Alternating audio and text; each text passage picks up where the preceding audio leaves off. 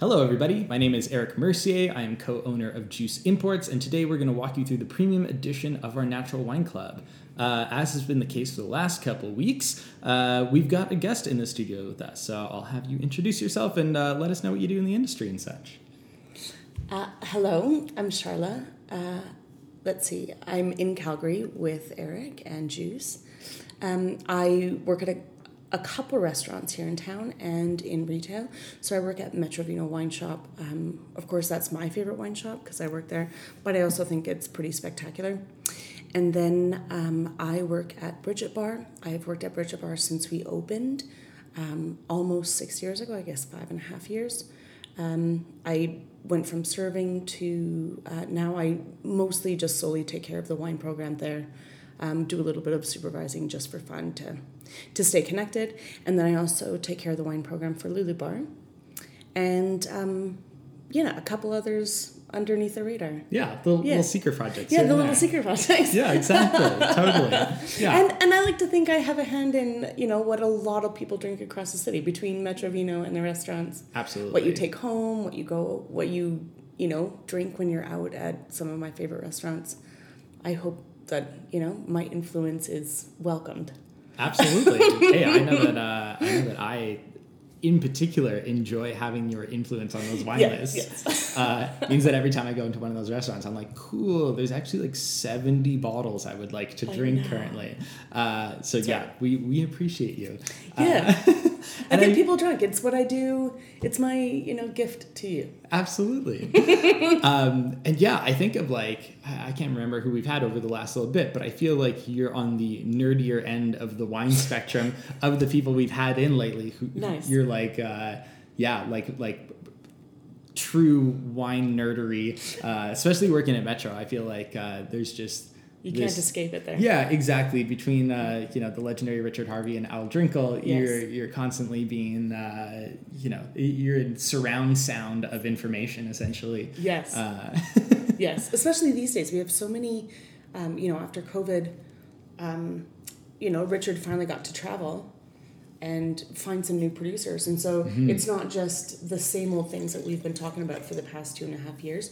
All of a sudden, there's some new stuff, so you have to learn you know every wine the you know the fermentation temperature of each wine and you know where the oak came from. And like you have to learn these things and all of a sudden it's fresh information that just feels exciting right? Totally. And that was maybe something that was like a good thing is like the, uh, maybe being locked down and drinking those wines um, you know kind of like over and over again without having that additional experience of traveling and tasting new things and meeting new producers maybe that was sort of like a little bit of inspiration to be like cool like let's shake things up a little yeah. bit because we've kind of been in the same room the last two and a half yeah, years. and drinking the same sort of things. And totally. I remember, I mean, this is a long time ago now, maybe six months ago or so uh, I think Al was just like, I'm kind of tired of the Rieslings that we have, and we have the wow. largest Riesling section that you can imagine, totally. and and such great wines. But it's just because it was the same inventory, yeah. Right, there was nothing fresh coming in. No one was changing anything, as you know, for the vintages that you have in. So it was a little bit. It felt it felt a little repetitive for a minute there. Absolutely. And now that's kind of all changing, so it's exciting. Yeah, honestly, the, I, I haven't seen you guys get this many new producers literally since I've been shopping at Metro, which is 10 years now. Like, over the course of the last, we'll call it a year, frankly, because I also kind of link in like all the new Italian stuff that came yeah. in via like Maddie. Yeah. Uh, I like also kind of include those within like the last year, even though I think it's been a little bit longer than that, like yeah. Eopa and stuff like that. But I'm like, the amount of new stuff that's come in over the last let's even call it two years is yeah. just mind blowing to me. Like it's a whole new portfolio. It's a whole new portfolio. Yeah. And in the past, uh, even four weeks, um, I I take care of most of the social media for for Metro Vino and. Um, on Wednesdays, I do a What's New Wednesday because we get our orders from Liquor Connect on Wednesday. So a lot of times that's when the new wine comes in. So I just like to highlight something that came in that we all sort of like went gaga over. And um, I think last week I didn't, and not because there wasn't anything new. There was just so much that was new yeah. that my brain just short circuited. I couldn't figure out what was the thing to do, and then all of a sudden it was out of time, and it was no longer Wednesday, and you can't do what's new Wednesday on Thursday. So, totally. so there just wasn't. And again, like this week, there's just so much. I think there was like 25 bottles opened last week on Wednesday. And Yeah, you're I remember this seeing is that dumb. video. yeah, this is dumb. Yeah, that's where we're at too right now, where it's like not including exclusives, we have over 220 different wines currently in stock. Uh, we are we are a liquor store. We could literally just open a liquor store with like and fill the shelves with just wines that we currently have in our portfolio, and we'd have like a pretty reasonable spread. Like we wouldn't be missing Yeah. much. Uh, and it's like it, all showed up simultaneously. We went from Right. You know 120 things to 220 things Yeah. over the course of three weeks. Uh, so it's, It's you know exciting. we're also like we're just overwhelming people by telling them what's new. They're like, oh, what's new? And like I I could tell you, but it's So literally much. just gonna melt your brain essentially. And but I also think that the reception on the restaurant side has been like really excited as well because all of a Mm. sudden new things are coming in to try that you haven't tried. It's not just new vintages of wines you've tried. For it's all of a sudden brand new. Um, and that became really clear to me when some things I had my eye on to list all of a sudden got listed by other people because Yeah. they snapped them up. And For I sure. went, well, shit. Like now I missed out on that. So what else am I going to do? A, B. Next time, don't sit on it. Just act on it and take yeah, it. Absolutely. Yeah. Do you know what you I get mean? the email, just yeah, jump on it. Just for sure. jump on it. Yeah. Go taste it, jump on it, put it on your list. Totally. Yeah. So lessons learned.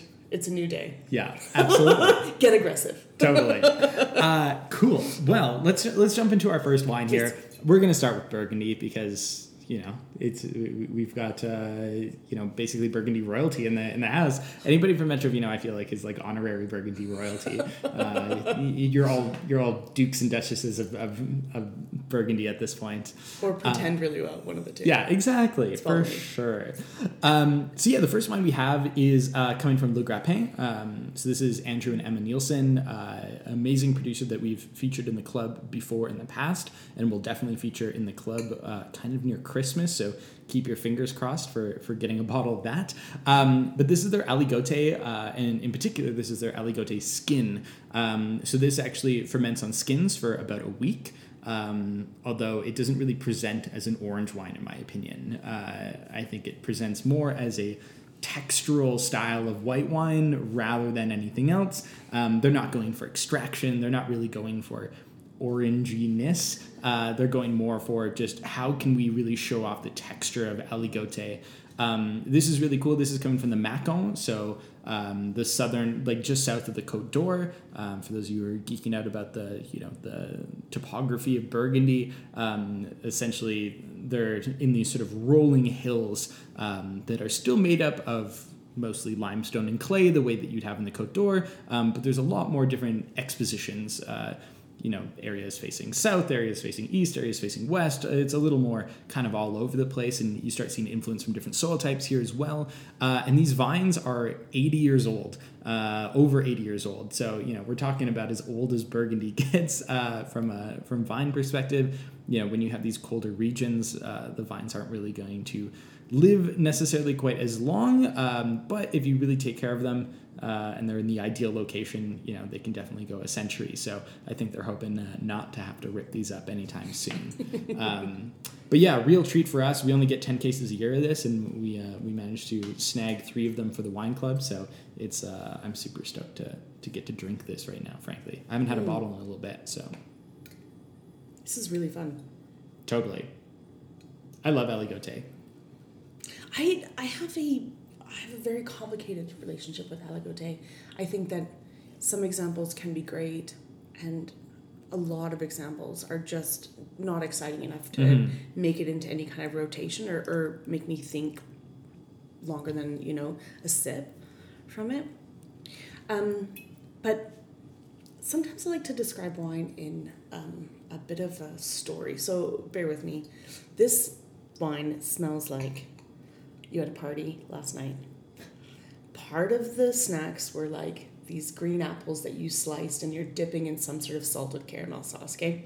But then Nice. you left it open. Like you left it overnight because you got a bit hammered and you went to bed. You woke up. So the apples are a bit browned, right? But you're still like, I'm sure it's fine. I'm starving and hung. And you like dip it in this sort of caramel sauce that now Yeah. isn't even liquid anymore, so it's not quite picking up, but you get an essence of it. Do you know what I mean? Oh, I know exactly. Is that ridiculous? That's not ridiculous at all. I like that. I think I think what you're trying to say is caramel apple. Yeah, Ca- caramel apple, but the but the but, But the totally. yellow apple is a little bit brown. Totally, yeah, It's so a that little more bit sort oxidized, of yeah, yeah, right. Yeah, no, I dig that. I dig that for sure. And there is this sort of saltiness that comes off, like it's it's a light sort of toffee, Mm-hmm. not quite craft caramel, but like you know you know what I mean. Absolutely. Yeah, I think there's for me one of the major things that I get off of this is like lots of like seeds, uh, seeds and nuts and things like that, and grains, like you know, uh, things on that end of the spectrum. I get a lot of that in white burgundy as a general statement. Um, so for me, it's like really like sunflower seed, Yeah, like kind of like the raw sunflower seed vibes. Um, you know, things even like quinoa, like the smell of like a packet of quinoa, Yeah, like yeah, that yeah. kind of like dusty kind of grain quality. Like I, I really like those characteristics in, in white burgundy, and I feel like in white burgundy, like you kind of you run out of fruit descriptors real quickly, Mm, but there's obviously a lot going on, so you really have to kind of dig deep to figure out what the other things are. Yes. You're just like, yeah, the apple. And that's about And it. that's- You're like, you're like, I'd be stretching if I said that there was like nectarine, like you know. Yeah. I, I'm sure I still wrote lots of fruit notes in my uh, in, in my write up here. No, yellow apple and pear. I was uh, I was in the same boat as you dry. on my actual uh, on my actual write up here. Um, but uh, But the nuts are interesting. The nuts and seeds are interesting in that they have like this light toast on them. yeah, And it's like when you have a salad with sunflower seeds in it, and then you get to the bottom and it's just the dressing, Hmm. like some sort of vinaigrette and those seeds, and that's like your last little bit because it's highly sort of um, fresh. That acidity is sort of banging its way through. for sure. So, yeah, it's like that last bite of salad with just seeds and vinaigrette. Totally. Right? No, I dig that. Yeah. Um, cool. Well, while we while we sip on the rest of this, um, how did you end up starting to work at Metrovino and how long have you been at Metrovino for now? So, um, long time ago, I was in oil and gas. Um, I uh, ran a consulting company, uh, an environmental consulting company, for uh, eight years, nine years. Um, uh, and that was supposed to turn into something serious, uh, ownership and whatnot. Sometimes deals fall apart, and this one did. Um, so then I was sort of in industry for a minute and hated it. And when the the whole economy in Alberta crashed in 16, um, I decided to just get out entirely and I bought a food truck. And I did that uh, for that first summer in 16, 16, 15, something. Anyways, um, in the first winter after running the food truck, uh, I had to get a job. Um, and so through some people that I knew, um, I got in contact with Dewey Nordhoff um, who at the time was GM of Bridgette Bar that was about to open. It Yeah. wasn't open yet. So I met with him in hopes of finding a job um, as a server. My serving experience was like 10 years behind me. Yeah. Um, you know, I'm no longer young and, and perky. And, and I, uh, and I was very upfront about the fact that I owned a food truck and I would be leaving in the summer. Yeah. So no one would hire me uh, until I met Dewey, bless him. He and I had like a two hour interview where we just chatted about all things weird and wonderful. yeah. Uh, so, anyways, so I started working at Bridgette. I hadn't given much thought to um, wine beyond that I liked it. I usually knew more about it than everyone in my life. Um, but I was always uh, kind of ashamed of what I didn't know. Um, so I, I, I kind of let myself be shamed out of pursuing it further. Anyways, knowing Dewey working at Bridgette, um, he just said, being a wine nerd is cool, man. And I went, I think so too. So yeah. so um, I sort of said, Dewey, you know, if, if you wouldn't mind being a bit of a mentor to me, I really want to figure out where where I could go with this. And so I did, and so I just sort of pursued it hard. And after several years, I decided that uh, if I wanted to do it full time, if I really wanted to get into this, I had to let go of the food truck. You can't sort of develop two, one business and one Yeah. interest at the same time if it's seasonal and you're going back and forth. Um, so then I sold the food truck and I said I'm going to do this full time. And um, thankfully, Metro Vino's right behind us, behind Mhm. Bridgette. So um, I told Dewey I want to work there, and he he sort of said, "Hey, I've got this girl. If you need somebody." Yeah. And luckily, they love Dewey and said, okay. So Dewey for sure got me that job. I'm not sure I could have gotten it on my own. Um, and that was April three and a half years ago. Hmm. I can't believe it's been three and a half years. Crazy, eh? Yeah. So uh, yeah. So I've been at Metro Vino for three and a half years, um, and it has changed my life entirely. Totally. Yeah. Yeah. Yeah. What a difference! Like from where I was three and a half years ago, even four years ago to now, Mhm. uh, is a completely different, different place for sure. Yeah. They're just such good people and just such great, like you said, like, you know, Dewey being a mentor, but also I think, you know, some of the crew at Metro are just like Oh. such amazing mentors in the sense that they just make wine so approachable, but not in the way that I think a lot of social media is trying to make wine approachable, which is like, yeah, like wine, it's super approachable. You don't even have to give a shit. And, and they're like, they're kind of the opposite, where they're like, yeah, wine's super approachable. Like, uh, if you even care at all, At all, it's yeah. amazing. And you can have these like incredibly, I don't know, connective experiences of being connected to land, being connected to people, being connected to culture. And they're like, yeah, we're all like ex punk rockers and like, you know, whatever. Yeah. Uh, so it's you know they they've made wine approachable, but at the same time we're so good at encouraging you know geekiness. I think so. Yeah, because I, I, honestly and I truly believe there are people out there that don't care to know more. That's fine. You don't need to know more, right? If if you are comfortable in the place where you are with the wine that you're drinking, then then great, stay there. No one's trying to push you out.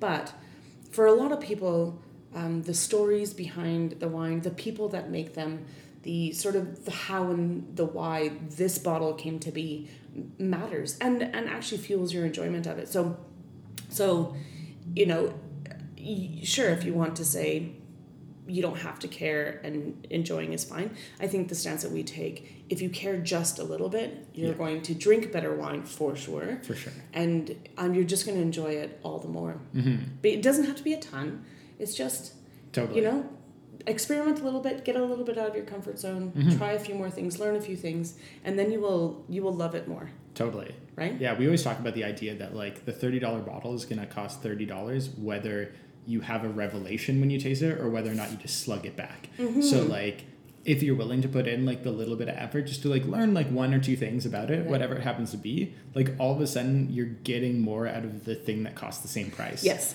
Uh, and so I always find that like a really good uh, incentive to learn about wine. I would say, yeah. Yes.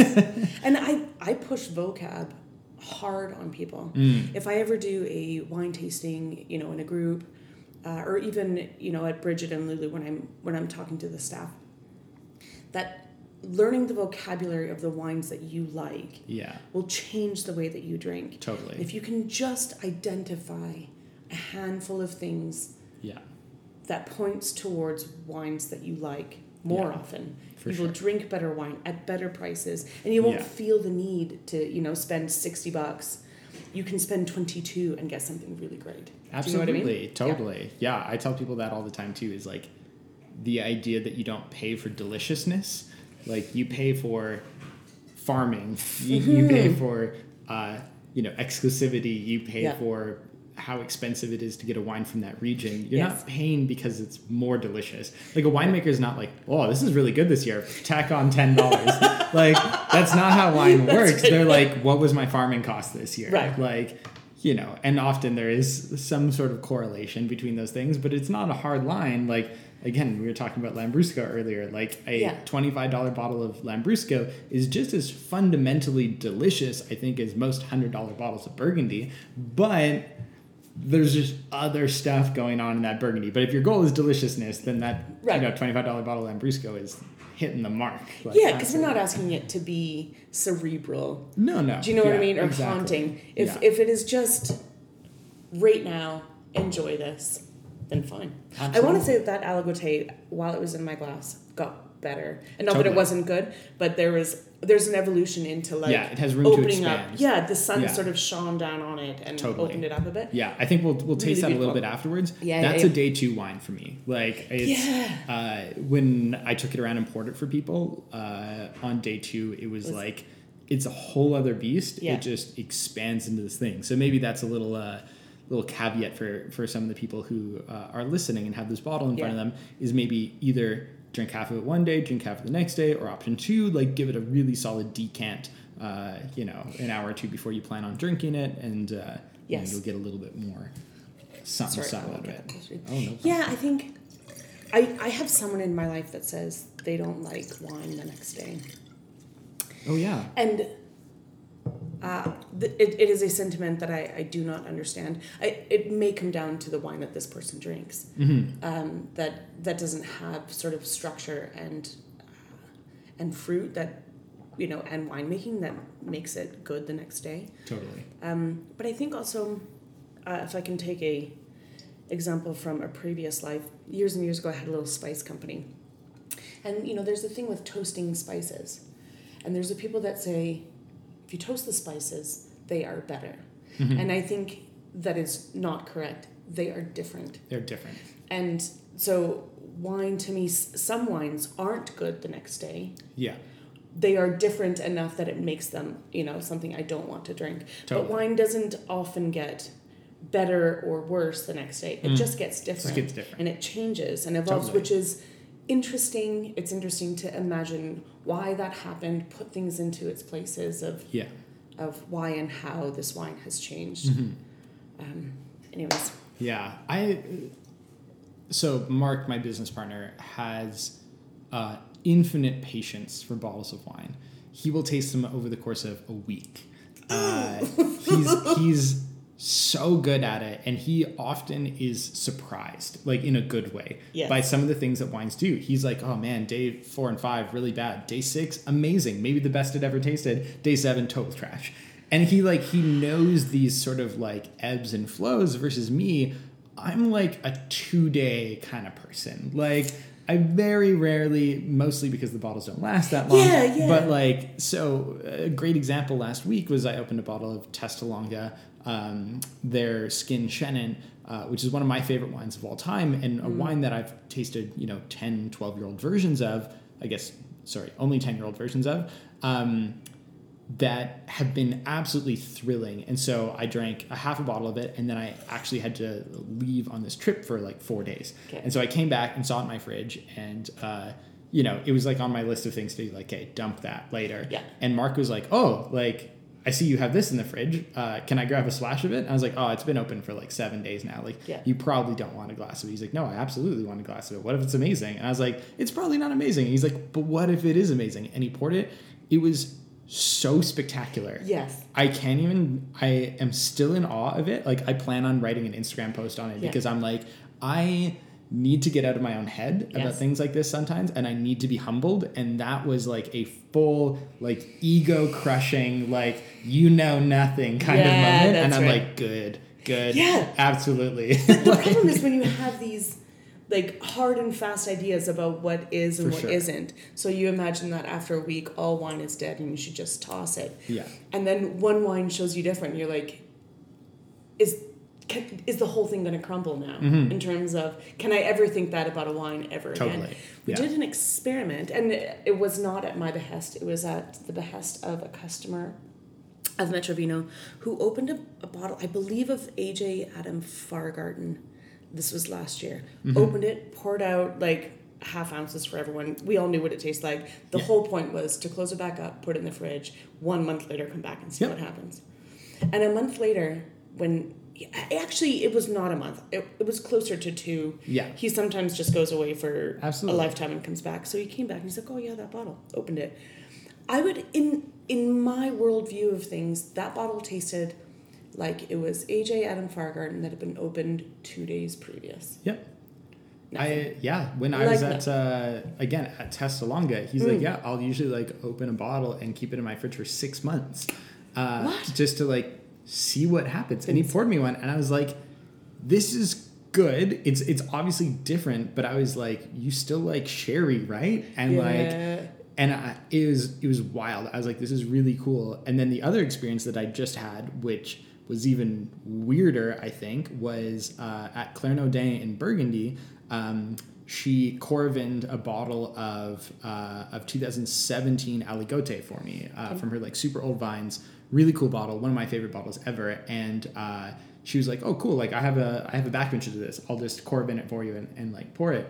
And then uh, we had it and we're like, oh, this is so good. And we're just like talking back and forth and like, oh, this is so good. She's like, oh, I wonder when this was open. Like, I wonder when when we Coravined this three years ago. Stop it. It was like literally like Coravin. There was like maybe a glass left in it for three years, and it just like You sat in her cellar. I'm not even kidding. Because And, Coravin like, means close to nothing to me. yeah, Like For I, sure. I don't care. Yeah, no, I I'm in the same boat, and I was just like, I don't understand. If I was pouring this for this wine, I would be like, yeah, absolutely, this is what 2017 Aligote would taste like.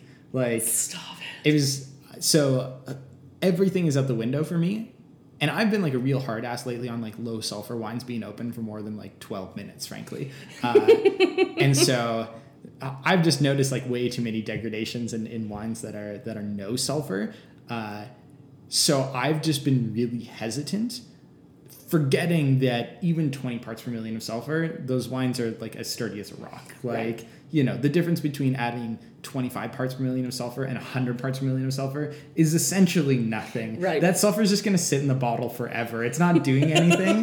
like, versus, like, so it's, you know, Right. maybe 25 parts are getting going to get used over the course of that wine's lifetime. So it's, I just need to be way more open minded, I Mm. think. I think I was just burned a couple times and then I just got it in my head. And now I just, again, need to be humbled.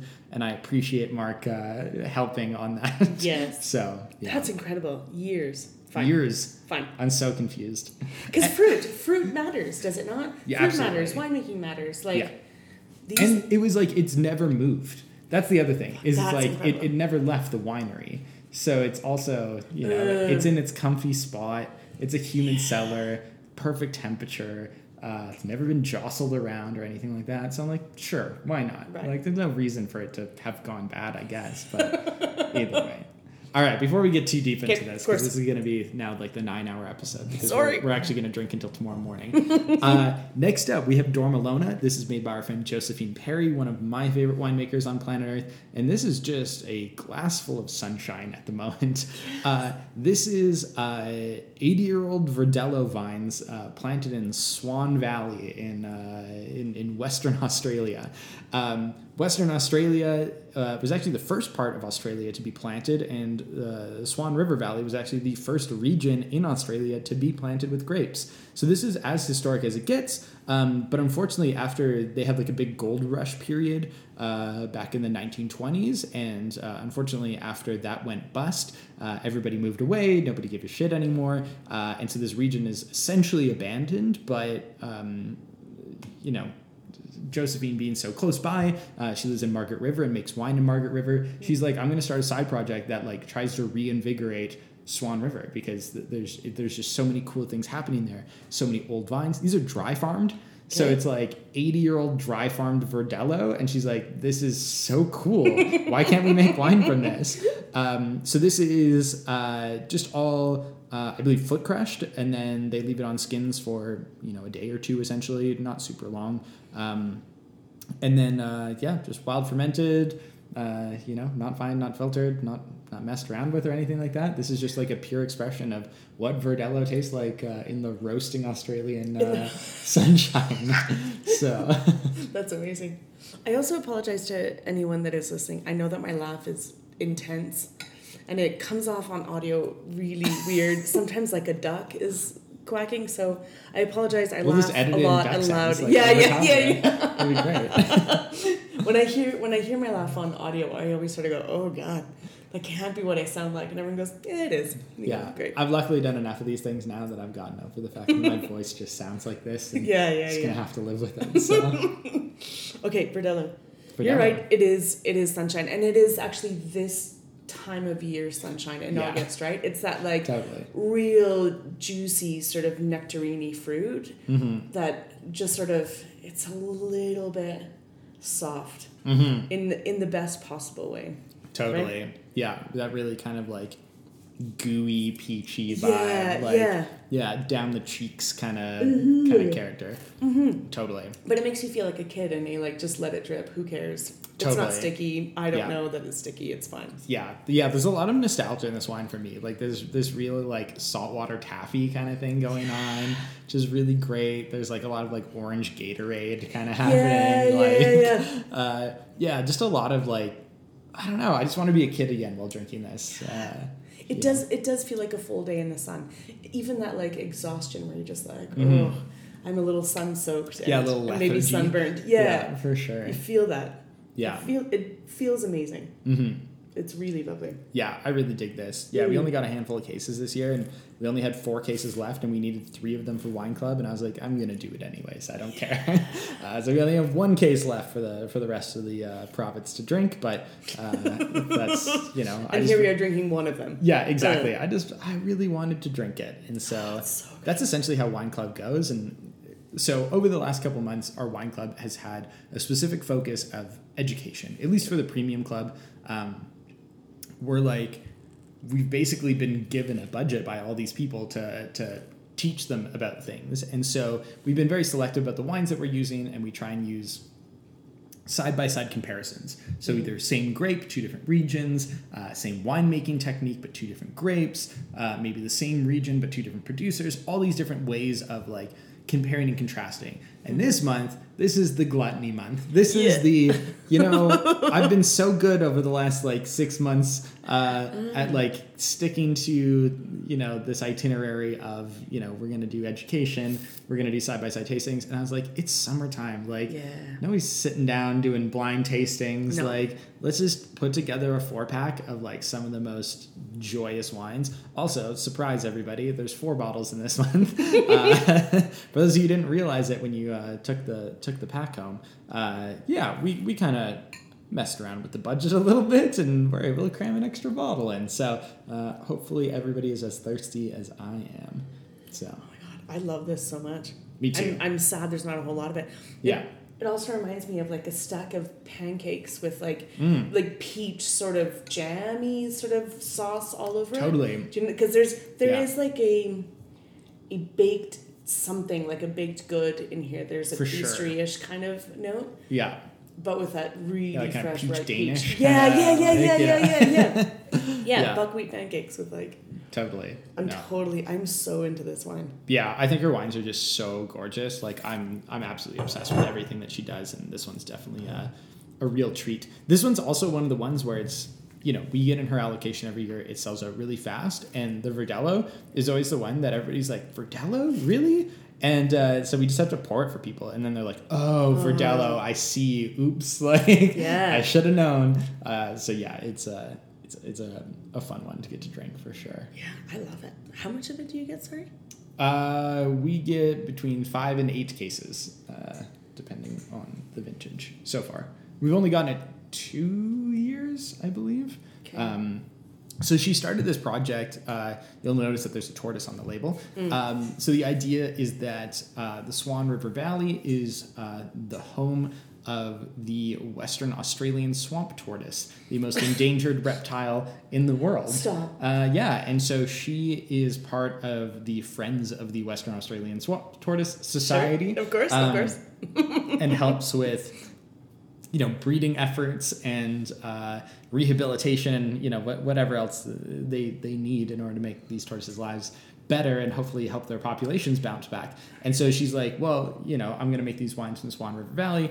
Um, I'm going to donate a portion of the proceeds that I get from this to these conservation efforts. Amazing. And then not only that, but like I'll spread a lot of information about it by putting these cute tortoises on the label that everybody's going to ask. And so every year um, it's a different tortoise. Um, this year he's a firefighter in Yes. honor of all the firefighters that helped uh, put out all the fires in Western Australia because they were Right. gnarly.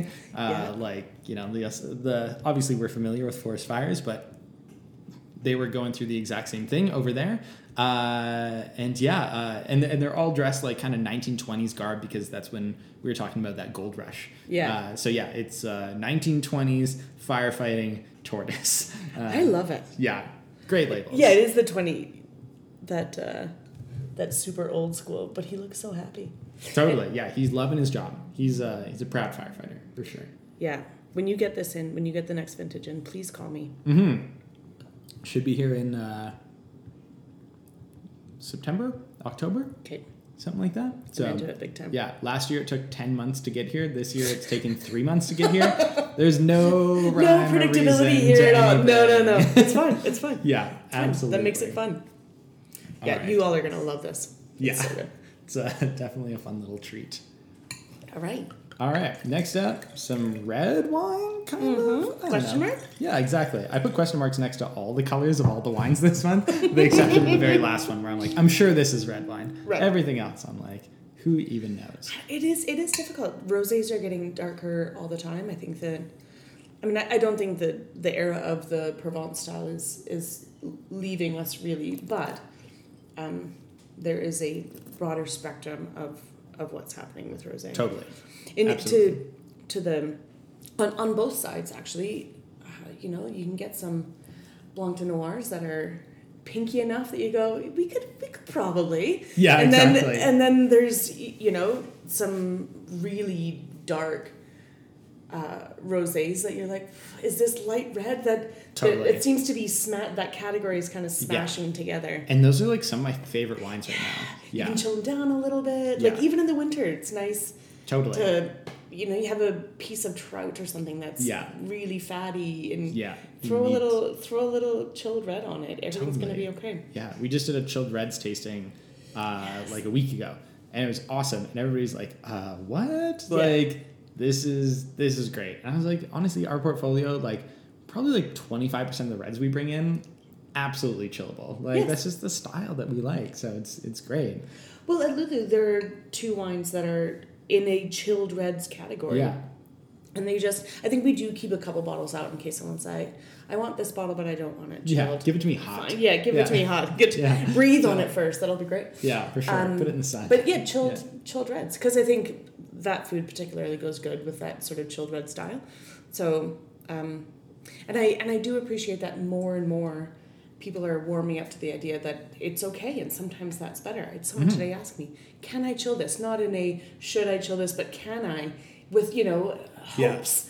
And I, I did dash them. It was a it was a 1996 Chinon, and you go, I I don't really know if if that's what this wine wants to do. It is pretty sort of it's a it's it's coming along in its years. Yeah. There's some bright spots because it's Chinon, so we're cool enough that we have some red fruit. That's kind of that acidity is kind of keeping it a bit lively, but. Um, but I don't think this is the chill. Lots of the other Chinons we have, yeah, just not the twenty-something-year-old one. yeah, exactly. You know? Yeah, for sure. It has a certain level of dignity where it just needs to, you know. yeah, yeah. You don't you don't ask your grandma to like Yeah. yeah Yeah, exactly. to do anything sure. out of her comfort zone. But Yeah. people are thinking about it and That's great though. I'd, I'm I'd rather have them like ask that question. That's like that's exciting that people are are going there. can I chill this? Yeah, Should I chill sure. this? Yeah, Yeah. that's great. Because it's me usually being like, you can even chill this. It's Yeah, exactly. Like, Your pepperoni pizza, Yeah. just chill it. Yeah, it's gonna be great. All right. Anyways. So next up, we got a little wine from Sonoma. Um, you know, Sonoma, obviously a beautiful region. Uh, I think Sonoma really puts its fingerprint on uh, fruit. Um, I think fruit that comes from Sonoma tastes different than, than almost anywhere else in the world. There's this coolness to it and this warmth to it simultaneously that's just astonishing to me. Um, so this is a little project uh, by my friend Shaunt and Diego. Um, they are essentially consultant farmers. Um, they go into some of the best vineyards in California, convert them to biodynamic farming or at least some version of sustainability, um, try and increase soil biodiversity, try and get them with a solid cover crop program so they can water less, try and wean them off of irrigation, things like that. So that they go in and do all that sort of stuff, um, and then you know essentially they they get paid for the farming aspect of it. But in certain situ- situations, they're able to buy some of the fruit that they have farmed. Um, and this is exactly what that is. So this is uh, Les Lunes is the name of their winery, uh, and this is the Astral blend. Um, They do another blend that's based on the uh, Bordeaux varieties, um, but the Astral blend is like the California varieties, if we can call them such. Uh, so this is like the wackiest combination of uh, Pinot Noir, Zinfandel, uh, Chardonnay, Sangiovese, and Syrah. I think I think I named them all there. You did, you did. Uh, yeah, excellent. looking at the label. Yep. Perfect. Um, and so many different winemaking techniques here. Uh, the Pinot Noir sees five days on skins, like traditional red wine, um, but sort of done in a lighter style. The Zinfandel is partially whole cluster pressed, uh, so like rosé slash blanc de noir, and then part of it is co-fermented with Sangiovese whole cluster. Uh, the Chardonnay is partially um, direct pressed and then partially skin fermented for I think two weeks. Uh, and so there, there's like a bunch of different winemaking techniques here, but their goal is to make something that is very much in between, you know, sort of red, rosé, white, orange. Like really, every type of wine is in this wine, which is really really cool. Uh, and they just want it to be representative of the region, but have no connection to a grape. Essentially, they're they're like we want to show California in its truest form. Um, and that doesn't mean like tasting like Cabernet Sauvignon first or like Pinot Noir first or like Zinfandel first. They're like, what does California taste like? Like that's more interesting to them. Um, and so yeah, that that's what they've tried to accomplish here. We got a whopping six cases of this this year, I think, something like that, six or eight cases. Uh, so super small amount, but uh, we are really excited to uh, to get to drink it. This is our first vintage ever getting an allocation of this, actually. So Talk to me about um, the name Astral Blend. Do we I don't know? off the top of my head. Yeah, What does the word astral mean to you? To me, like it's astral planes, astral Absolutely, like it's a yeah. little bit sort of not voodoo-ish, but Yeah. a little bit like we're gonna leave our body Yeah. and yeah, and we're gonna Yeah. yeah. So it is interesting to me. This wine, um, it is otherworldly in a lot of ways. I'm Totally. I'm pumped about this twenty four percent Chardonnay. Uh, yeah, part of it. You For know, like six percent Syrah, you're like, I can see why, like what that's Yeah. going to bring to the table. We need that sort of like pull towards a bit of a darker fruit and Yeah. maybe some spice, which which adds some fun some fun things. yeah, Ten percent Sangiovese, fine. That those like fine dusty tannins that are usually going to come give Yeah. give you some sort of structure, but like this twenty four percent Chardonnay just kills me, and this wine jumps all over the place in your Oh, yeah. mouth and in your brain. Totally. Like you you think you know for a split second what's happening and then you immediately change your mind and you're somewhere else. Like Yeah. you are it takes you to a lot of places in the shortest amount of time. I feel like I'm the worst detective of all time because I'm like, cool, this is like one quarter Chardonnay, and I'm like, I have no idea what Chardonnay is in this. I don't, I don't think you could give me a hundred guesses on what grape varieties are in this, and I wouldn't Right. say Chardonnay. And I'm like, even knowing it's Chardonnay, I'm like, I don't know what it's doing here. Mm-hmm. I guess it's like it's the medium in which everything is existing. Maybe like it's like. I don't know. It's like the canvas that everything else is on. maybe. Yeah, maybe. Uh, I don't who really knows know. who knows what kind like- of shape the Chardonnay was in. Like Yeah. it doesn't it doesn't feel to me like a typical California Chardonnay is in there. I think Yeah. if it was we would we would feel that Mhm. first, right? We would feel it and we would get that sort Be of more riper fleshy. Yeah. Yeah, totally. Little pineapple-y sort of Yeah. tropical, which I, I don't think it is. I think that this is a sort of a leaner style of Chardonnay. Yeah. And but it is still maybe giving us that sort of softer body that Mhm. that you're gonna get from it. Yeah, kind of the way that you would with like uh, Viognier and like uh, Syrah Yeah. co-ferment, and you're getting like some of those stone fruit pits. Like I get a little bit of that in here, like a little bit of peach pit, like kind of Yeah. you know apricot pit, kind of sneaky stone fruits. It's like it's like you have listen, stone fruits, the skin is the most important part of the entire fruit. That skin, especially on like a plum, that you have this like really Totally. sweet, juicy inside. And then near the pit it's sort of a little bit more sour. And then that plum skin gives you all of that cut through acidity. Mm-hmm. Right? And I feel like this is a Chardonnay grape with like plum skins, like four of them piled on top of each other. Mm-hmm. And then like that's a new fruit we just invented. Just enjoy it. Totally. Love it. Do you know what I mean? Totally. Yeah. And that's the other interesting thing is like because so much of the red fruit is direct pressed or like minimal skin contact, I think the tannins in this are probably Chardonnay tannins, like, which is very weird to say, but it's like it has to be the case because it's like it does have some grip to it. Yeah, Like, it does.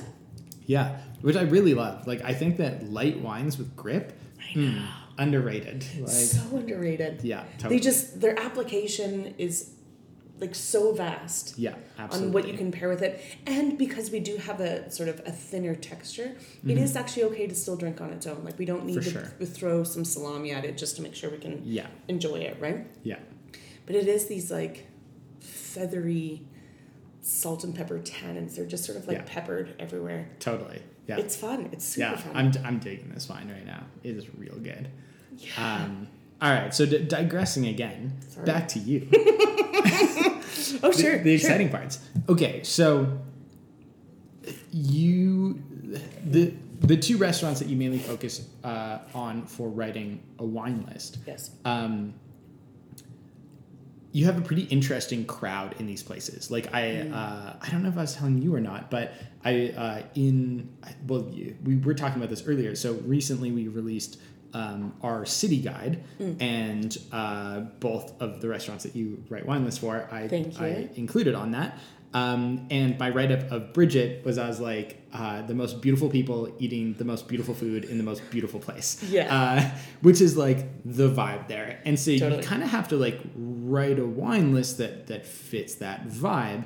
And then you know you look at Lulu and like Lulu is also just like you know just it's it's so it's the same sort of vibe. Like it's still a beautiful room. It's Yeah, still just yeah, yeah. beautiful people having the best time eating really great food.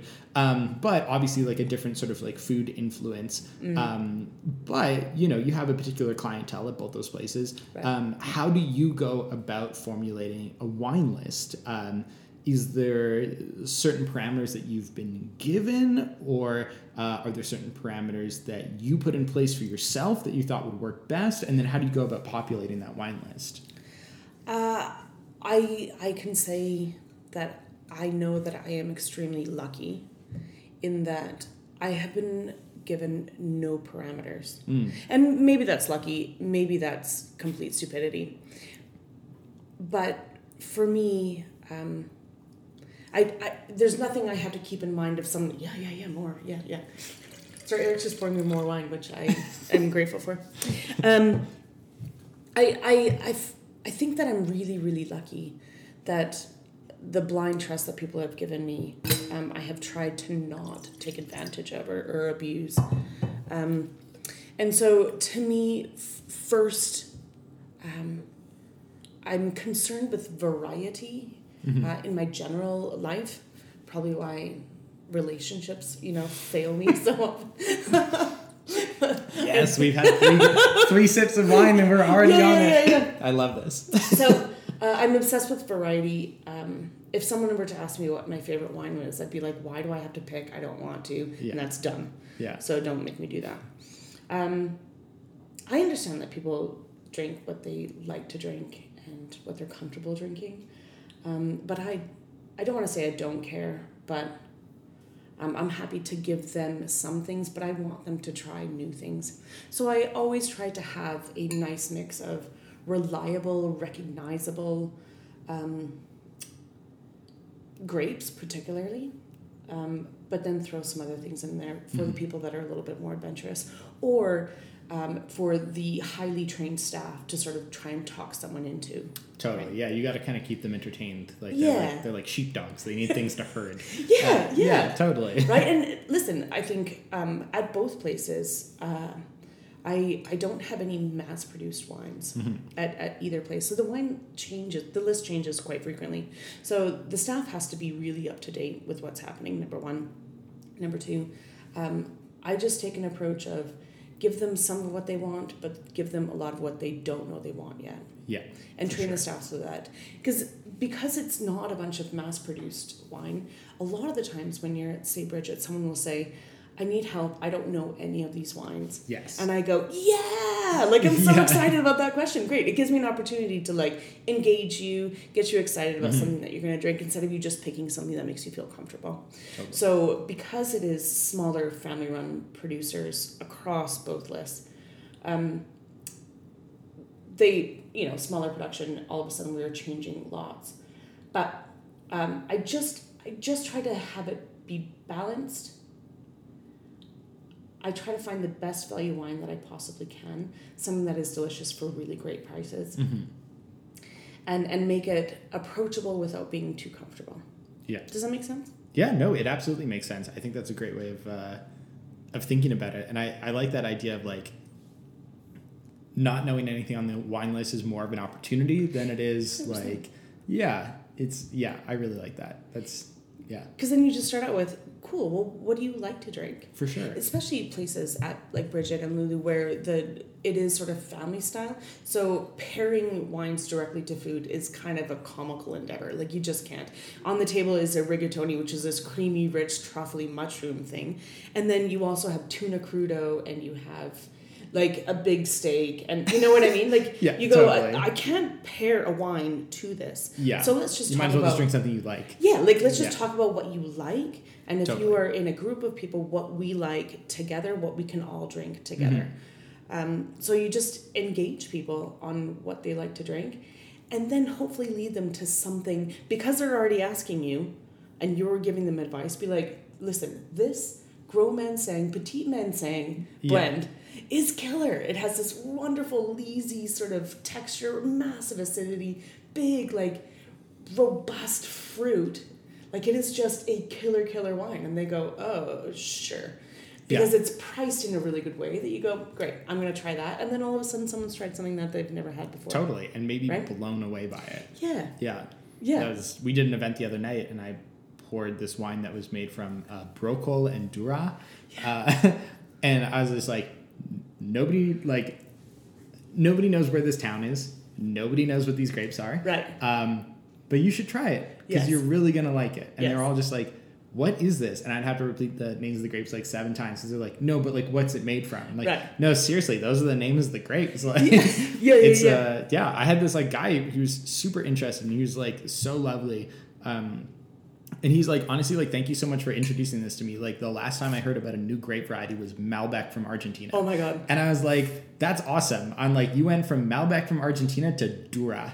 Uh, I was like, like that is an extraordinarily leap. Right. And like now we've opened up the world for you. Let's talk. Like Let's I talk. have Yeah. I have a hundred new grape varieties for you Yes. to try that you're gonna be super excited about. So yeah, I love it. Wine lists are like one of those things where I was incredibly intimidated when I was when I was like young and getting into wine. I was like, if I don't know the wine, I'm very afraid of ordering it. Even if I'm at a restaurant with like a som who's actually curating a wine list who I trust, like I was still afraid of ordering the wrong thing. And I think if there's anything that I pass on to people is like, a go to restaurants where there is a curated wine list. Uh, you know, if you do go to you know, I won't name names or anything, but if you go to like a corporate restaurant that just has like a, you know, they don't have anybody actually putting together that wine list, they just order, you know, the top 25 SKUs or like whatever they get a discount on Right. or whatever, you know, whatever rep is willing to buy them a new television, like whatever.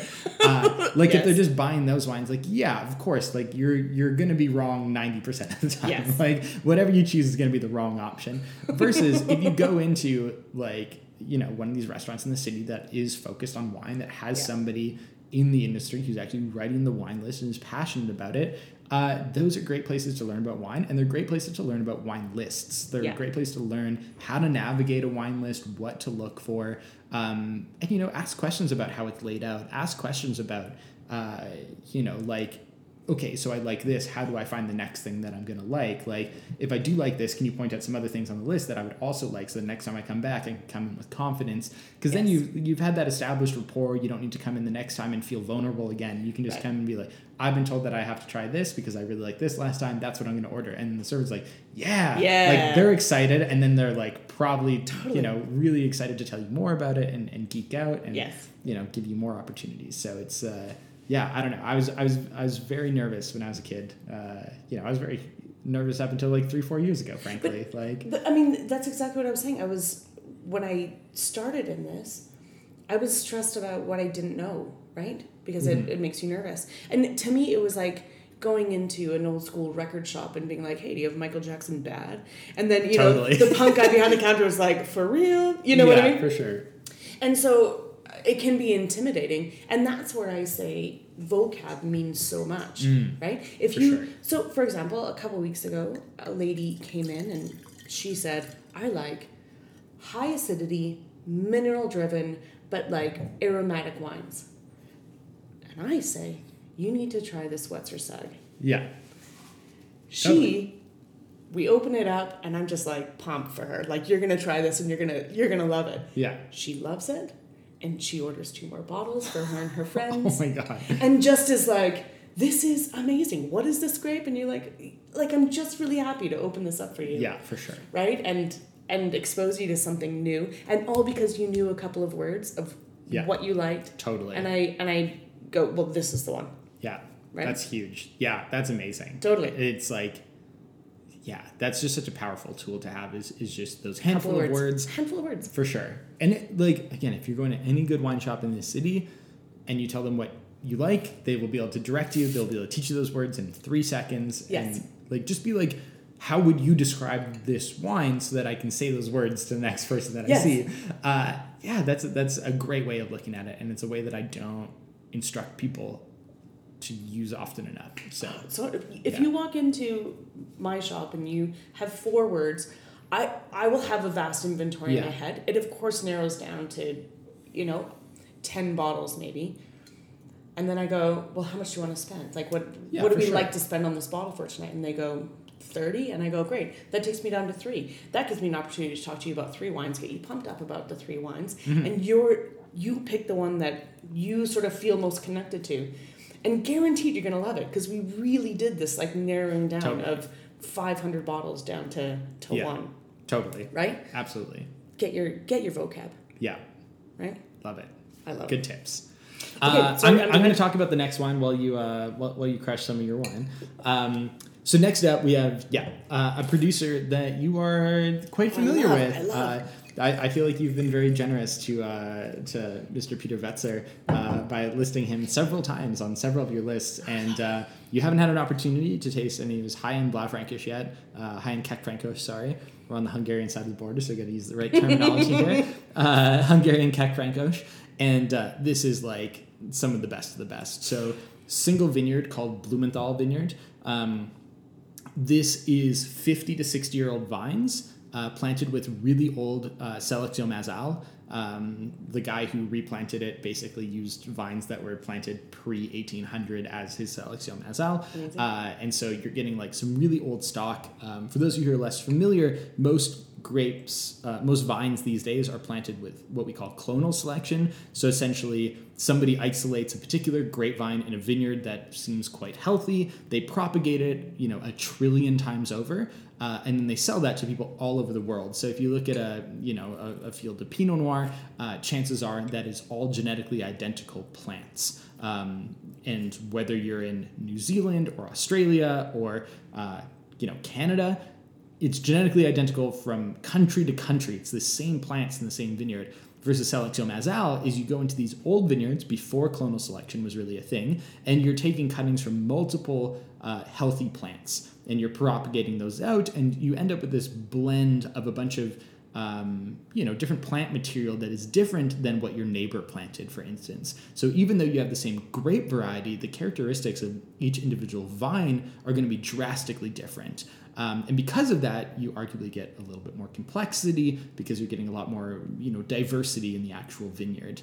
Um, this particular vineyard uh, is planted on richer loam soils. Uh, you still have limestone and gravel here, um, but they're a little bit richer soils, which I think shows through in the wine. You get this bassy, sort of more bombastic style. Um, some of his other wines are a little bit more uh, kind of tight and linear, versus this is like brooding, you know, saturated, inky. Uh, like the color of purple that this is is just it's uh, I don't know it's otherworldly it's it's different than the astral wine yeah. I think I I think I just want to say one thing quickly about your description right there in that it is inky, it is saturated, it is all those things, which makes it sound serious.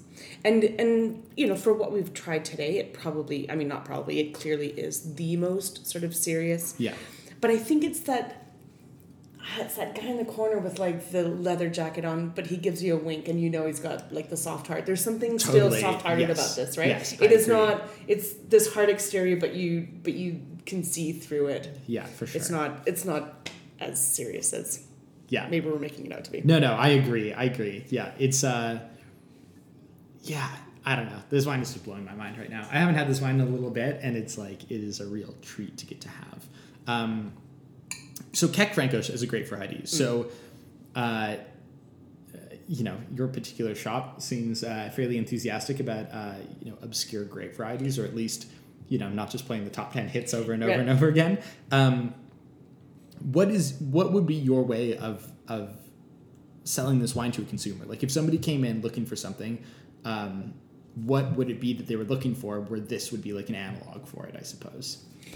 There's a couple of things that I think of immediately when I think of this grape variety. When I think about Kékfrankos, I think about um, a bartender at Bridgette who I, I had a Kék by the glass for uh, the past several months. Um, and I heard through the grapevine that he called it weird. And so, right? Yep. So, and, and I think it's because, again, there's a lack of vocabulary to describe what it is. It is left, right, of center. Um, but like, let's not call it weird. So, poor Yeah. guy, I sat him down, like, I heard, I heard you called it weird. Oh gosh. yeah. and of course, he's like, oh God, I'm, so, I'm really sorry I called it weird. I'm like, no, no, I just want to talk about why you called it weird. Like, let's, Yeah. like, here's, here's this, like, little sip of it, and I'm going to take a sip. Let's talk through what's happening in your brain here. The thing is that Kékfrankos, it's, it hangs out in that darker fruited spectrum mm-hmm.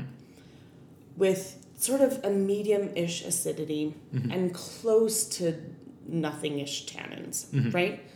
So it's it has like a loud voice, but it it it has no follow through on that. So Kékfrankos as a mass-produced shitty fruit wine often is isn't my favorite thing Yeah. on the planet. Totally. Okay. In the hands of someone special with exceptional fruit, it is weird in the best possible way, in the way that you are weird and I am weird, and Yeah. that is why we like each other. Do you know what For I mean? sure. Absolutely. Right? And there is a spice character in in this grape that is different from others. You can't put it down to um, white pepper, black pepper, Yeah. smoked jalapeno. Like you you can't nail it down in exact words that we really understand. Totally. It's this like menagerie of thing. In my head it's like paprikash. Like it's just this Mm-hmm. sort of whole whole sort of pot of all the things. Yeah. But it, it comes off as there's a spice character to Totally. it. Totally. Right? Yeah. And so um, it is it is a harder thing to sell, but I think if someone says, I like you know, fruitier wines mm-hmm. and I'm not afraid of something a little bit strange, Yeah. then that's an easy sell. Totally. But I think also you need to push people that that clearly like a little bit more of a fruity, jovial sort Yeah. of expression because that is this grape through and through. For sure. right? It has it has a happiness to it despite its sort of darker fruited tendencies, I agree. right? Yeah. Sort of like analogs for me that are coming up in my head are definitely like Northern Rhône Syrah, mm. but like more like Crozes-Hermitage kind of vibes, where it's like it's got that plushness to it at the same time, but it still definitely has a backbone of spice. I think Cahors a little bit. Like I get some like French little- yeah. Malbec kind of vibes because it's it's kind of like if Saskatoon berries and olives had a baby. Uh, like somehow, like you just like Green olives or black olives? black what are we talking here? Okay, yeah, okay, I'm getting, okay. I'm getting some like interesting like kind of black olivey characteristics. the little piccolo piccolo minis or Yeah, whatever, like exactly. the, the small exactly. little Yeah. soft fleshed. Yeah, absolutely. Yeah, I'm into get that. Get that tender kind of quality. oh my Um, god! So then throw a pizza at this, and you were like the happiest Oh, person yeah, on the for sure. planet. Yeah, Yeah. yeah. That's uh, I, I, I can't remember. Like Mark and I were working next to each other at some point, and I was just like, "Hey, writing about uh, you know uh, Peter Wetzer's Blumenthal Kékfrankos. Like, what's your what's your pairing for it?" And he's like, "Sausages," and he like Yep. didn't even hesitate or whatever. And I was like, "Okay, Okay. that's uh, that's what's gonna be." And then like five minutes later, he's like, eh, "Maybe also this," and I was like, "Nope." Like, No, it's sausages. I'm, go- I'm going with your, your first one. I was like, yeah, like some like paprika y yeah, sausages. yeah, like, yeah. totally. But throw that on pizza. Now Yeah. you've really nailed it. Like, Nailed it. Yeah, absolutely. Or like, um, what the heck are they called? Like khachapuri? Is that what it's called? Like Yep. the the Georgian style like flatbreads. Uh, Yeah. Go grab one of those from uh, from A1, A1, and mhm. uh, yeah, crush one of those with this and like, whoa, Yeah. you're you're in for a day. I like that pizza came up because I, I'm not sure I would have come up with this on my own in this moment, but there's something about tomato sauce and this that I'm really, really loving Mm, because it is so opposite. It's not like Yeah, Cabernet Franc, where you're like, oh, it has a bit of a tomatoey, leafy thing, anyways. For sure. And so we're going to put those together because like and like or whatever. yeah, But there's something about the sweetness of the fruit that we're Mm. we're going to participate in both of those things. Totally. That tomato sauce that always has that really lovely, lively acidity, but yeah. but good amount of sweetness. Mhm. So there's there's a similarity there in how that is balanced that that I like. Totally, So I'm kind of liking how that may show up in a in a Mhm. pizza style pairing. for sure.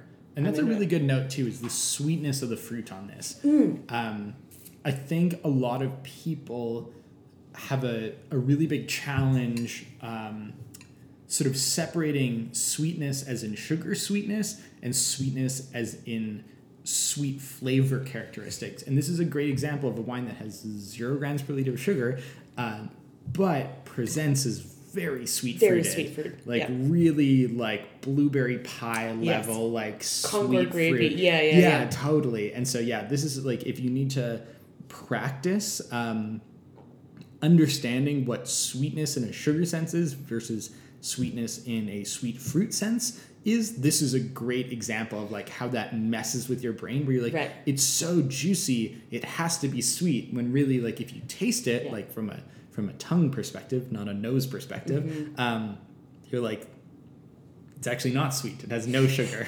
like is the, is the opposite. In fact, true.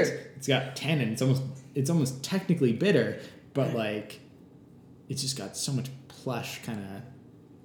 Sweetness, fruit sweetness, and sugar sweetness in wine is, I think, the number one point of contention in I like this wine or I don't like this wine in, Mm. in a restaurant setting when people are ordering something that they don't know. I, in, in reality, I would argue it's acidity that divides Mm. people, but I think in a in a setting when you ask someone, well, what do you like to drink? There are the people that you can sense their panic when they say dry, dry, dry Totally. right? You Yeah. can totally sense it. You're like, okay, we're gonna get you something dry. But that also tells me that they may sense fruit sweetness as sweetness. Yeah. Right? There's, you know, when you get a really kind of fruity, opulent Fiano, say, from Campania, and we're getting this like big, uh, like lustrous nectarine kind of flavor and someone goes well that's too sweet for me and you go well no it's like completely dry there's there's no sweetness here but that Yeah. bombastic fruit tells them that it's sweet totally. and so when someone has that panic my brain goes okay not only do i need to make sure because you know how many sweet wines does a restaurant have on their list Yeah. zero Just that's the, maybe just one quick little reason Yeah, yeah. yeah, well, I can't help it, you know. so, uh, so not only does that tell me that I need to obviously stay away from the sweet things, but it also tells me that I need to eliminate the obviously Yeah. riper fruited sort of things, hmm. especially if they don't have a massive amount of acidity and or something else to sort of Totally. balance out that fruit. So then let's go towards a leaner styles of fruit. So let's let's get higher acidity, greener fruit Totally. right? Maybe an herbal component, something that's sort of savory. Chinon, yeah, Chianti, yeah, yeah. like yeah, totally. totally. Something that has that component that ends up making it a little bit more savory. And there Yeah. are those people that perk up when you talk about minerality. Sorry, Richard Harvey, for saying minerality. Um, Not a minerality fan. Oh, I he just doesn't like the word. He doesn't like the word. He doesn't like. It's, it's yeah, it's Mineral- questionable word Yeah, it's a questionable Yeah. word, and let's find better words to describe it. I think is what for sure. Yeah. yeah, definitely. uh, but like mineral driven wines, um, herbal driven wines. Like uh, I was talking with David Partridge the other day about Chablis and how to me they fall into two categories. Mm. Either they're big on this like fruity, like green apple, Yeah. sort of um, driven fruit style of Chablis, and then there's the very savory like herbal Yeah, like and mushroomy, limestoney. truffly, Yeah, like it, and they sort of go down. And if there are exceptional versions of them on both sides. Yes. And if they try and kind of do them both, it often just feels muddled to me and the texture gets mixed up. You're totally right, and I've never thought about it before. So I, I like that. I don't. So if, yeah. if you show up with something that is trying to do both, I get bored really quickly because there's nothing Yeah. exceptional about it Mm. to make it magic in in my because Totally. they're those like green apple limestoney like just like Yeah. tight lean. It's like the wine can only be like 100%. So it's either like 100% on the inside, 100% on this side. But when you just do like 50 50, you're just like, cool, I'm just getting 50% minerality and Yeah, 50% fruit. Yeah, and you're just trying to great. please everybody, and you go, Yeah. don't. It's Like just sad. Yeah, it's Yeah. just sad. And and now we've divided what could have been really good Mm-hmm. style of something. Yeah, interesting. Anyways, I don't know where I was going with that. But the fruitiness and sugar in mine. Yes, Anyways, totally. so um, yeah, that is a common misinterpretation, which you just have to be wary of. It again comes down to vocabulary. They're just saying dry, Yeah. but that has so many more aspects to it For than sure. than they realize because they're just focused on no sweetness. Yeah, Cool man. absolutely. Like yeah, not not a lot of wine is sweet that we're gonna serve to you in a restaurant. If you're used to buying Apothic or someone your girlfriend having Apothic for you, then yeah, Yeah, you totally. can imagine that lots of red wine out there is sweet. it's sweet, but it's just it's just not the case. It's just not the case. yeah, absolutely. just just the number one selling wine in Alberta. That's the only one. though. Is it really? oh, it absolutely is. Yeah, How many gra- How many grams? twenty. Twenty in the Yeah. because the But pothic so- now has dark, right? So, uh, so in regular apothic, whatever it is, uh, because it's by batch, uh, it's not by vintage. So it ranges between 18 and 22 grams per liter of sugar, uh, That depending. is so insane. It is shockingly high. I, I honestly didn't think that it was that high, and maybe it's changed since then, or maybe that that figure is wrong. Um, but that was the lab analysis that I saw from The LCBO. uh, the LCBO. which actually test it themselves. abs- so they- right. they actually so so you can sort yeah. of count on it to be sort of within a good margin of error. Exactly. So I, I trust that number. Um, and again, like they're they might be making different ones for different markets, whatever the situation may be. That being said, it's probably more than 10 grams per liter of sugar, which for a red wine is completely mind blowing to me. Completely uh, mind blowing. Like it's, you know, like an off dry Riesling that people are like stressing out about how sweet it is can be like 12 grams 12. per liter sugar. And you're like, this red wine that everybody's, you know, all But there's Yeah. more to hide. There's more to hide behind in, in red wine. Totally, There's like at, tannin, at, at, yeah. at that point, if we're drinking Apothic, there's probably some sort of oak essence and or chips and or yeah, something. added powdered tannins for right, sure. right. Like, so yeah. there's all these things that's that that sugar can hide behind, but in the end, like, uh, what is your what is your threshold for detecting residual sugar? Um, when I was doing my WSET diploma, uh, not as low as some of my classmates, Sure. I would say. I would say like my threshold is like five, like in in the sort of like five grams per liter Mhm, kind of level. Versus I definitely had some classmates that were like closer to like three, four grams per liter. they can impressive. like detect totally. And I was I was just like I do not get any sweetness in this. I'm like I have no idea what you're talking about. And so I think this comes from maybe my love of eating everything sweet on the planet. um, but yeah, my threshold is usually around, yeah, around like five grams. If I'm drinking like dry Riesling and it's anything over that, I'm like, okay, this is definitely creeping into the off dry kind of category. I would Right. start thinking about sweetness there. Red wine, I find it a little harder to detect, detect because I don't really drink red wines with any sweetness. Right. And then I have Amarone and I just get really confused. Um, and I just, I don't know where anything is anymore. And You're like, you're like, this is 18 grams per liter of sugar, but like tannic is heck and it's like 15 and a half percent alcohol. I'm like, I don't know what's happening. Yeah, you also don't know where anything is anymore because it is fifteen percent alcohol, and you're just like, You're like, is it everything gets taken over. it- yeah, yeah, yeah. yeah, I'm like, I don't even know anymore. I know that one is tough. It, it does matter. Uh, sparkling wine, I can detect it much Mm. lower. Um, I'm the opposite. I have a way harder time with sparkling wine detecting sparkling sugar. wine, the easiest for me. A sparkling wine can be 12 grams per liter of sugar, and I'll think that it's bone dry. Stop it. I'm not even kidding. I just like again, I know where my strengths and weaknesses are. I can detect alcohol like nothing else. I can look at a glass of wine and tell you within 0.5 percent Ah, what sure. level of alcohol it is. Uh, as long as you know the grape. No, like legitimately. Seriously, for nothing? legitimately, I'm a, I'm a freak when it comes to detecting That's levels impressive. of alcohol, and then same thing with uh, acidity. Uh, like pH, like I can tell you the pH of a wine, like it's like it's going out of style. I don't know why, but sugar, like the thing that should be way more obvious, Yeah. I have way more way more trouble. Like How do you uh, detect it? in. Like, what are your what are your markers of sugar? Of sugar? Uh, for me, it's like mostly a textural thing. Um, I really try and think of texture, but this is the problem: is that it gets like mixed up with things like glycerol. It gets mixed up with things like bubbles. Um, that really sort of like distracts me from where the sugar level is. Uh, and I find that sugar like tends to linger on the palate longer than most other things from like a physical perspective. Right. So like once the alcohol evaporates off your tongue or whatever, the thing that you're left with is, is sugar. Right. Um, and so that's usually how I go about detecting it. But again, same sort of thing. Like there's this cleansing quality to CO two that really just like eliminates that that sweetness. And then same thing with tannins. Like tannins get really sneaky, uh, and they kind of you know obviously that drying characteristic. So it's like where I'm normally looking for sugar, there's this Yeah. dryness. Anyways, it's uh yeah, it's uh you know it wasn't necessarily like a hindrance in the in class or anything No. like that, but it definitely wasn't my strong suit. Sure. It was, uh, you know, there's wines where I like, you know, I would write dry in an instant, and then, you know, whoever my teacher was, Marnie or something like that, would be like, "Okay, did anybody put this in off dry?" And like half the class would raise their hand. I was like, "What?"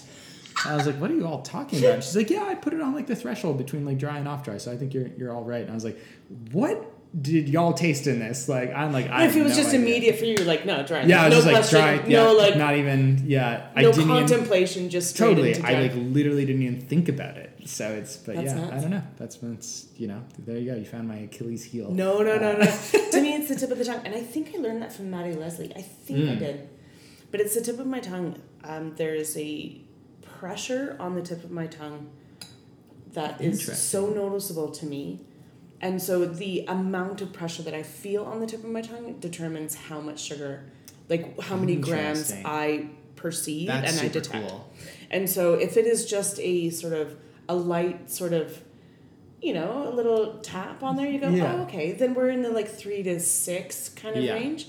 And then it just sort of goes up from yeah there. and yeah yeah, this very little tip of my tongue. Um, and I'm not sure that works for everybody. I, I do try and, when I'm in the restaurants and we're doing some sort of wine training and I'm trying to tell people, I do tell them about the tip of my tongue. And I think some people are like, oh, yeah. And other people are like, I don't know what you're talking about. Right. yeah absolutely But those are the same people that I'm like, okay, let's detect acidity. Like, how much is your mouth watering? And they go, I don't know. Uh, the same as usual. You go, liar! Like it is not. It is way more. But so it's just different. It's just different You're, like, you physiologies literally gleeked when you said that Like, you're literally drooling at the side of your mouth it's high acid like yeah, that's right. So funny. yeah Anyways, sugar. I think alcohol and sugar are, my best Mm, sort of detections. totally Uh, I do sugar pretty accurately yeah and alcohol pretty accurately. yeah But not looking at it like you. I have to taste. It. Oh yeah, it. like honestly, like I can swirl it, and like based on the way that it crawls down the glass, like I can tell you within 0.5 percent what crazy. the alcohol level is. And it's just one of those things where it's just I just did it over and over again. Like Mm. it's just you know for the diploma, like I tasted a thousand wines, like more, more than a thousand wines. I tasted, you know, at least in a blind tasting format, I tasted 18 wines a day, or sorry, 12 wines a day, six before breakfast, six after dinner for six months.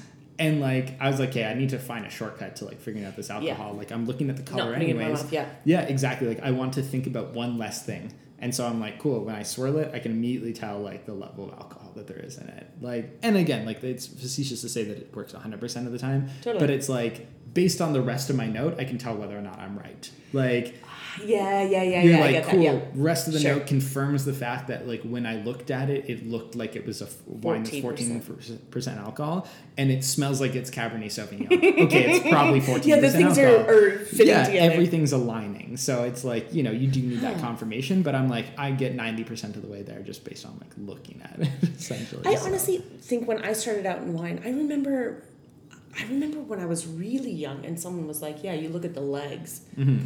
and and I remember someone right away in my journey being like, "The legs mean nothing. Stop saying that word. Stop thinking about that word." And I think from that moment on, I really stopped paying attention to what happened in the glass when I was Yeah. swirling it around. I understand that like Yeah. body slash sugar, that's what's happening. Totally. But I but I have paid it zero attention since. I have it's not since. I completed that class. I can tell you that much. I have not. Uh, Well, no, not if you can like tell alcohol. Well, Well, so I don't. I don't need to anymore. You don't need I to. Just, I can just look at the bottle. Nobody requires me to blind taste anything anymore. Thank goodness. oh, we blind taste in the shop, didn't you when you worked at Vine? Uh, we yeah, we definitely did at Vine Arts, and actually, like even after that, so Mark and I, uh, last year maybe for almost the entire year, every Friday we do blind tasting. Uh, Hmm. One of us would go out buy a bottle, classic, between thirty and a hundred dollars essentially. Uh, and uh, yeah, we'd blind each other on it. Yeah. Um, you know, we'd write our notes, like knowing what it was, um, and then compare them to the person's notes who didn't know what it was, walk them through it. Yeah. You know, if they're having trouble, kind of guide them a little bit, being like, hey, maybe you're missing this a little bit. Like, do you get any of this, etc. But yeah, we blind tasted every single Friday, and like with quintessential classics, we were like shooting ninety percent for sure. yeah. Because it's Sure. like when you know what you're looking for, it's not hard, and when you have a really good example of a classic, Right. that's the thing. Is like when you get into those sort of like more contrarian kind of bottles where you're like, oh yeah, we're doing Chianti, but we're actually twenty percent cab. Like That's not the point of blind tasting. actually. Exactly, Like, the, and the I'm point like- of blind tasting is yeah, like that's like, a trick. Good examples. Yeah, we're not exactly. trying to trick each other. Yeah, and so because we were pouring like things you should get Right. from great producers, we a drank a lot of really good wine. Yeah. Uh, B blew our budget for the year for sure. uh, and C like really confirmed a lot of our like tasting protocol for when we're tasting our wines because a lot of our wines don't fall into those categories. Right. So it's really good to recalibrate off of classic wines uh, to then be able to reel things back in a little bit. Yeah, I get that. Yeah. So. Totally. All right. So one last thing that I want to talk about please. before before we're done. Uh, so between the, the the two restaurants, you have like nine thousand different dishes uh, Mm. to pair with. Um, so you can choose any dishes between the two different restaurants. What would be your pairings for these four wines? Oh. So like imagine that these these are like fictitiously on the list. Uh, Okay. What would you you use as pairings? Okay. Ideally. Okay, the aligote is in my glass right now. Mm-hmm. Thank you for circling back on it. It's so good. Mm-hmm. Yeah, this is so good. Um, what do I like with this? Do you know what I like with this? I like on Lulu's menu. There is um, they have a whole section of skewers, and they have a beef tongue skewer that I love, Nice. and it is really thinly sliced, marinated. I believe, yeah, it's highly spiced. Uh, beef tongue grilled really lightly. Sometimes you get a little bit more sort of caramelization on there than other times, but it's lightly grilled with this. Um, I think it's like a green papaya salad on top. Yeah. Yeah, with some jalapenos. Yeah. I love that dish. And this dressing. and so there is a like sweet and sour sort of play in there with this sort of ultra soft meat.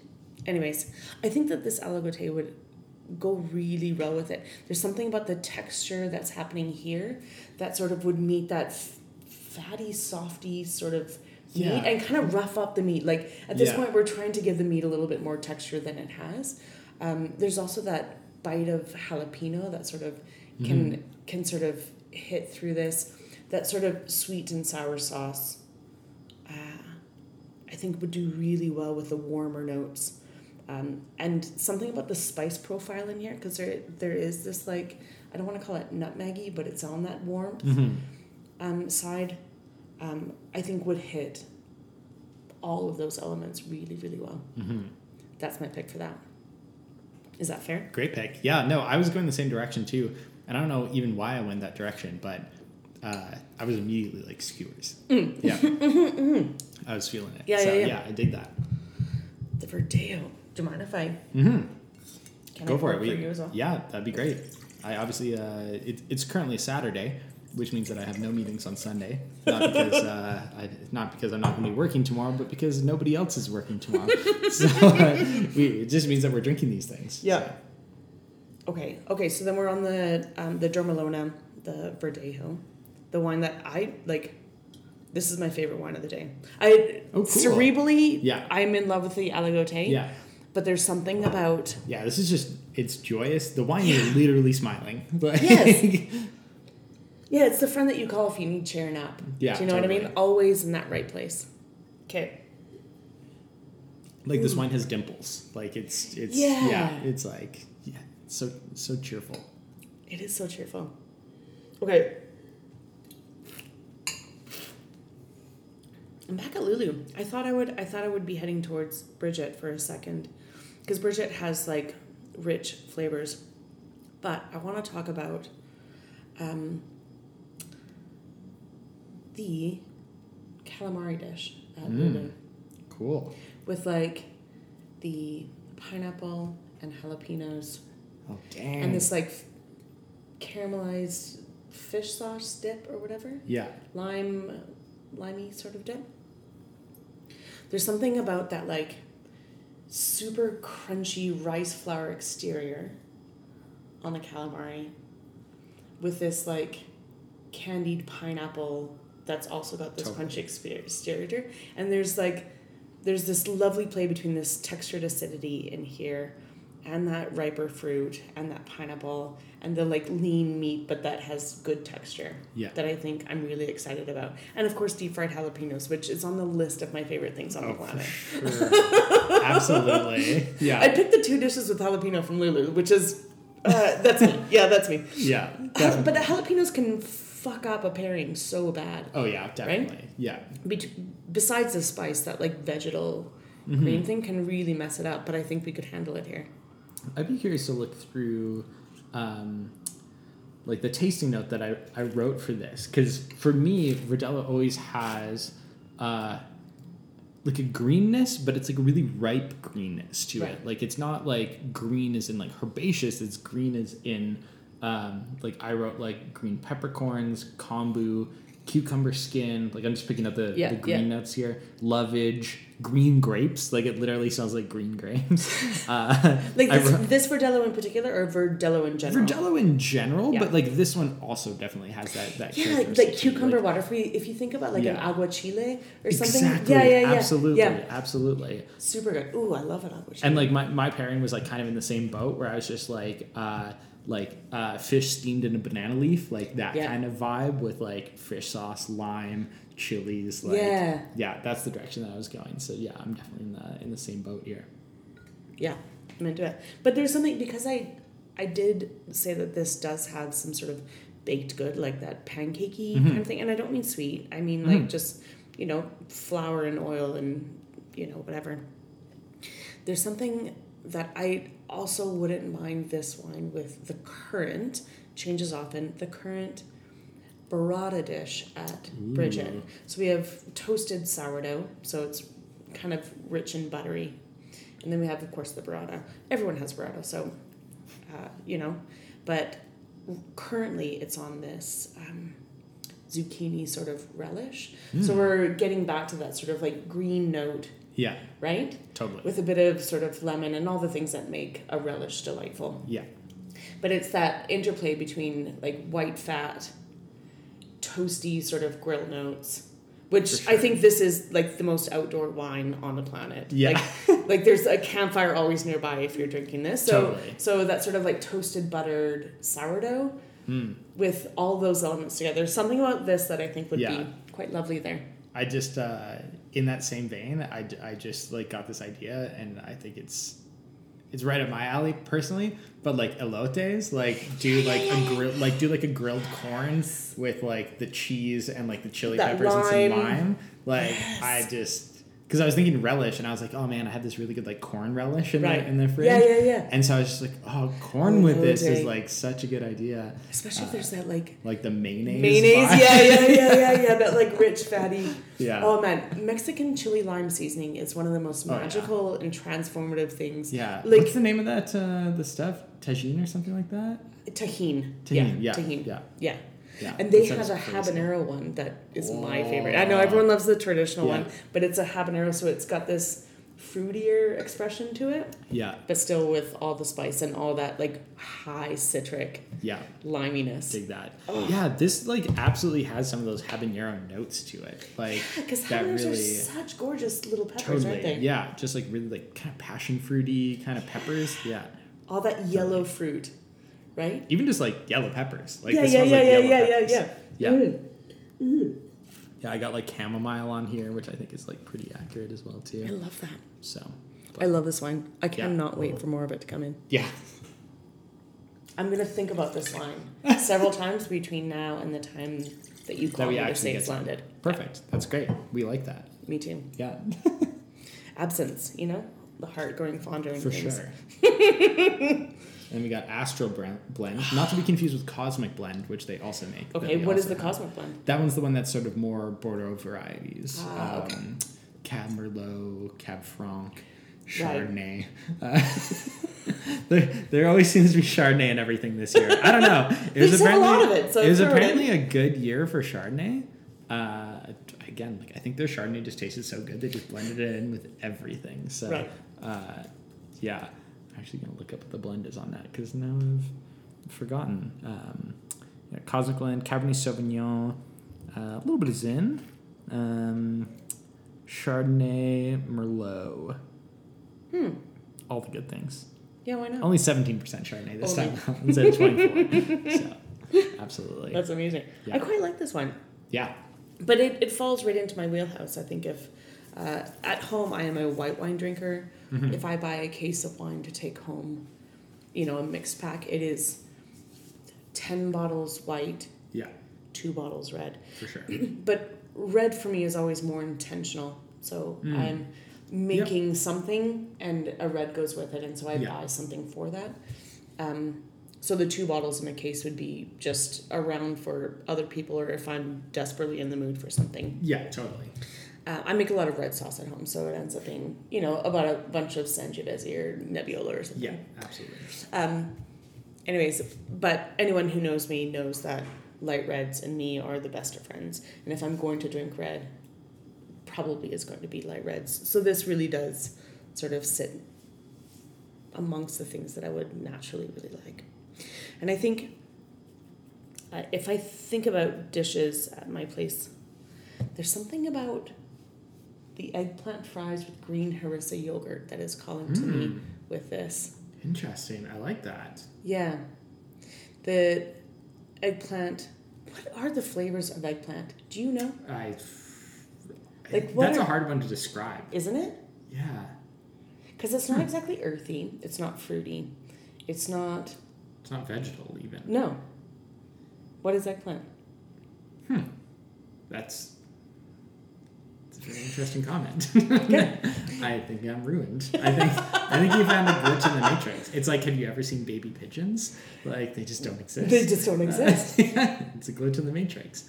Um, They just come out full grown. they just come out full grown. They Yeah, I just. keep What are the flavor? Pro- what's the flavor profile of copy paste. Yeah. Um, Purple skin. Good. hashtag purple, Purple skin. uh, Anyways, uh, but yeah. they're they're sort of coated in this panko nori Mm, blend. cool. And then with this green harissa yogurt, which is a little bit spicy, which this can handle because we're not banging on the tannins here. It's super. Um, yeah, but there's something. There's something there that's calling to me. I think it's the harissa yogurt because it's not spicy like you'd think, Yeah. right? It just has this like Spiced note. yeah, sure. spiced note to it. Yeah, absolutely. Yeah, I'm into that pairing. Yeah, no, I dig that. I like eggplant. I like I like when people choose vegetable dishes. It's uh it's one of those things where it's like it's so easy to be like, you know, this with like uh, Mm. roasted chicken. You're like, yeah, of course. Like duh. Like you know, like yeah, it's Yeah, like pick the white meat. You're onto something. yeah, there. like oh, Yeah. genius! Like oh, pork tenderloin. You're like yeah, Yeah. cool. Like nailed it, uh, for sure. But like eggplant, like again, it's not the first place that I go, but it's the place that I should go more often. Right. Because like I love doing, you know, kind of like a really like cop out version of uh, not like eggplant parmesan, but like of like fried fried egg, Right. where it's like you know you dredge it or whatever, you put it in a pan, but it's like it's the most half-assed version of that, Yeah. and I love it. I don't know why they like the texture of eggplant is so weird. It's so It's so weird, and you have to manipulate it Uh, anyways. Absolutely, yeah. It needs to. It kind of likes being messed up. It likes Yeah. you, you Yeah. know, when you get in the ring with it a little bit. Um, But there's a Spanish version of eggplant that we're deep frying, and then we're putting like a pomegranate molasses on ooh, it, yeah, right? I like that too. and yeah. that pomegranate molasses is one of the magic ingredients in my in my books. I love it on so many things. yeah, But even like in this situation, you go, wait, all of a sudden this whole glass is just made of pomegranate molasses. totally, Like this astral yeah. Do you know It's- what I mean? yeah, that like absolutely. It, high acidity, yeah. darker fruit, condensed yeah, sort of. all of a sudden you're more like kind of like like middle and near east kind of Yeah. flavors and like yeah, Yeah, give me a bowl sure. full of like toasted Yeah, getting like some- sumac-y kind Yeah, of flavors here. yeah. Absolutely. The other thing I was thinking, Shawarma. like, yeah, exactly. Shawarma. Oh my god, shawarma in this give would me, be give me a so shawarma, good. for sure. Uh, the direction that I was going was like, I, like sticking with the eggplant is Mm. um, at uh, Great Taste. There's this really amazing salt and pepper eggplant dish, which like it's it defies logic in the sense that it gets that like you know when you like really cook eggplant, it gets that gooey quality. Yep. It's that, but crispy on the outside, Yes. and you're like, what? That's physically impossible, and yet somehow they dial it in. There's like a little note of spice to it, Yeah. but it's mostly just like salt, salt, salt, Salt, salt. Uh, and it's just like, yeah, it's got that. Mm. Anyways, that's probably that MSG like- as well, which like Yeah, yeah, everything. s- Sign right? me up. I know, sign me up, Absolutely. give it to yeah. me. I'm glad that you mentioned Asian profiles of eggplant because I think it is always really successful. That like Szechuan Yeah. chili stir fry of it, Mm. and and often there like the texture just goes to complete mush. Like in your mouth, Yeah. there's there's nothing keeping it crisp, Totally. but it's all the other things added to it that Yeah. give you the contrasting things that you need, Totally. Right? Yeah, actually at Hans as well too, like the actual like Szechuan restaurant in, in Chinatown, uh, they do uh, stir fried eggplant with, um, uh, it's just with soy and and basil, Okay. like Are you- bonkers combo. Like Really? it's so good. It's like it's one of those kind of deathbed meals for me where Yeah. I'm like, why is it that? Why do I like that so much? So much. But they just nail it. Like again, like they they they've been doing it for a long time Yeah. they you know you're talking about thousands of years of cooking tradition Right. that has somehow like been like you just do these things to this weird little Yeah. you know kind of spongy purple object and it's it somehow turns into magic and i don't understand but i'm totally accepting of it I I think I want eggplant in every way with this. should we should now- we organize an yeah, eggplant an eggplant and Yeah. astral blend. Because if you think about like a sweet and salty soy based sauce Mhm. with this, Yeah. I can really get it. And I think it's the Zinfandel. I think it's the thirty percent Zinfandel that's Zin's giving you that like yeah, yeah, that I- I do- jammy sort of ripe fruit, but never well, hopefully never overripe yeah that sort of gives you that sweet fruited thing that if you had like a hoisin mm. sort of situation that I think we're Yeah. we're we're talking the same language even though we're not. yeah Yeah. for sure Yeah, I love that. There you go. There's 35 different pairings for Astral Blend. Only like At 18 15 of which- restaurants here in yeah, Calgary, Exactly. deal. 18 of which have eggplant. so, I, I don't know how we managed to do it, but we did it. But we Um, did it. And you're welcome. Yeah. Yeah, exactly. Oh my and God. then uh, and then last up on Last this up. Uh, on, on what has turned into the the Odyssey podcast. Uh, are we at I don't know. I can't see the clock from here because I took off my glasses. The, I, I will let you know that this is uh, going to officially be the longest podcast we've ever done, Oh. which is amazing. I talk a lot. I'm sorry. no, this is good. We've had things to talk about. if anyone That's is still like- listening, I I apologize. Yeah, thank you for listening uh, in your car ride over the course of the last six weeks. Right. yeah. Right. For your like 10 minute car ride like every, every day for six weeks. But the good news is I've known the pairing for this since I tasted it. Oh, yeah. Perfect. There right? you go. And it is the chicken liver mousse Oh, yeah. at. Bridgette. Right? Sick. Yeah, into Yeah. it. There's that like ferrousness to the liver mousse always. Mm-hmm. Um, that I think that sort of funky edge meets its match here. Totally. Um, chicken liver mousse is always going to be highly spiced, and so I think we're tying that in here. Mm-hmm. This is a congruent match. It's not a like opposing match. This is definitely congruent. Yeah. Um, current Oh, yeah. current um, chicken liver mousse at Bridgette is like these black cherries with like this lovely sort of syrup sort of Mhm. Kinda drizzled like on Gastrique vibes. Yeah. for sure. with like some actual pieces of um, black cherries.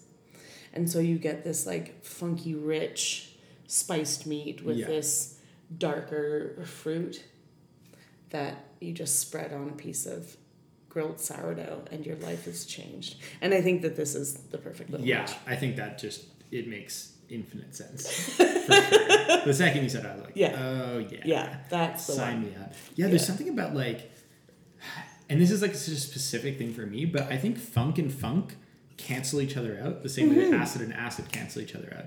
Which is why, Mm-hmm. Like you know, Sangiovese and pizza, you're like high acid wine plus high Right. acid sauce. Thank you. They Yeah. cancel each other out, and I think funk and funk makes so much sense, which is why like Syrah and lamb makes so much sense Totally. together. Like there's certain things where you're like, oh, okay, like it actually makes both these things more palatable. And so like I find with with offal in particular, you want like a funky kind of irony peppery wine. Yes. And not that this is like fully in that camp, but like it definitely has gunpowdery, smoky, Right. spicy, feral qualities to it. Right. Uh, and so I feel like when you pair this with something that has like a little bit of that earthiness, obviously like chicken liver mousse, uh, I think that this like absolutely, you know, they they jive in this really great Totally. way. They're shaking hands for sure, right? And the- the thing about those flavors are, those are the divisive flavors in, say, Mhm. chicken liver mousse. So either it is why you like it or why you don't like it. Yeah, totally. That's yeah, absolutely fair. You know, some then people if- might like it for the butter and the cognac, but you know, like, uh, you know, Oh god, a cognac pate is like, oh, I bought one the other day, uh, out of sheer. I'd had three or four drinks before I went grocery shopping, and nice. you know my my basket is completely different when I'm completely sober and or sure. when I've had a couple drinks. yeah.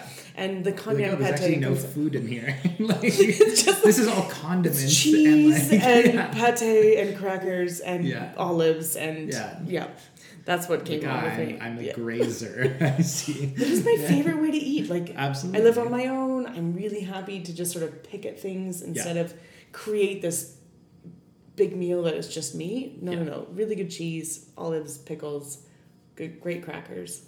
Yeah. Yeah, yeah, yeah. Some like tinned octopus or Yeah. you know like some sort of conserver or something and just pull Yeah. it out and just pick at it while you dance around because good music is playing or something. Totally. Anyways, that's Love it.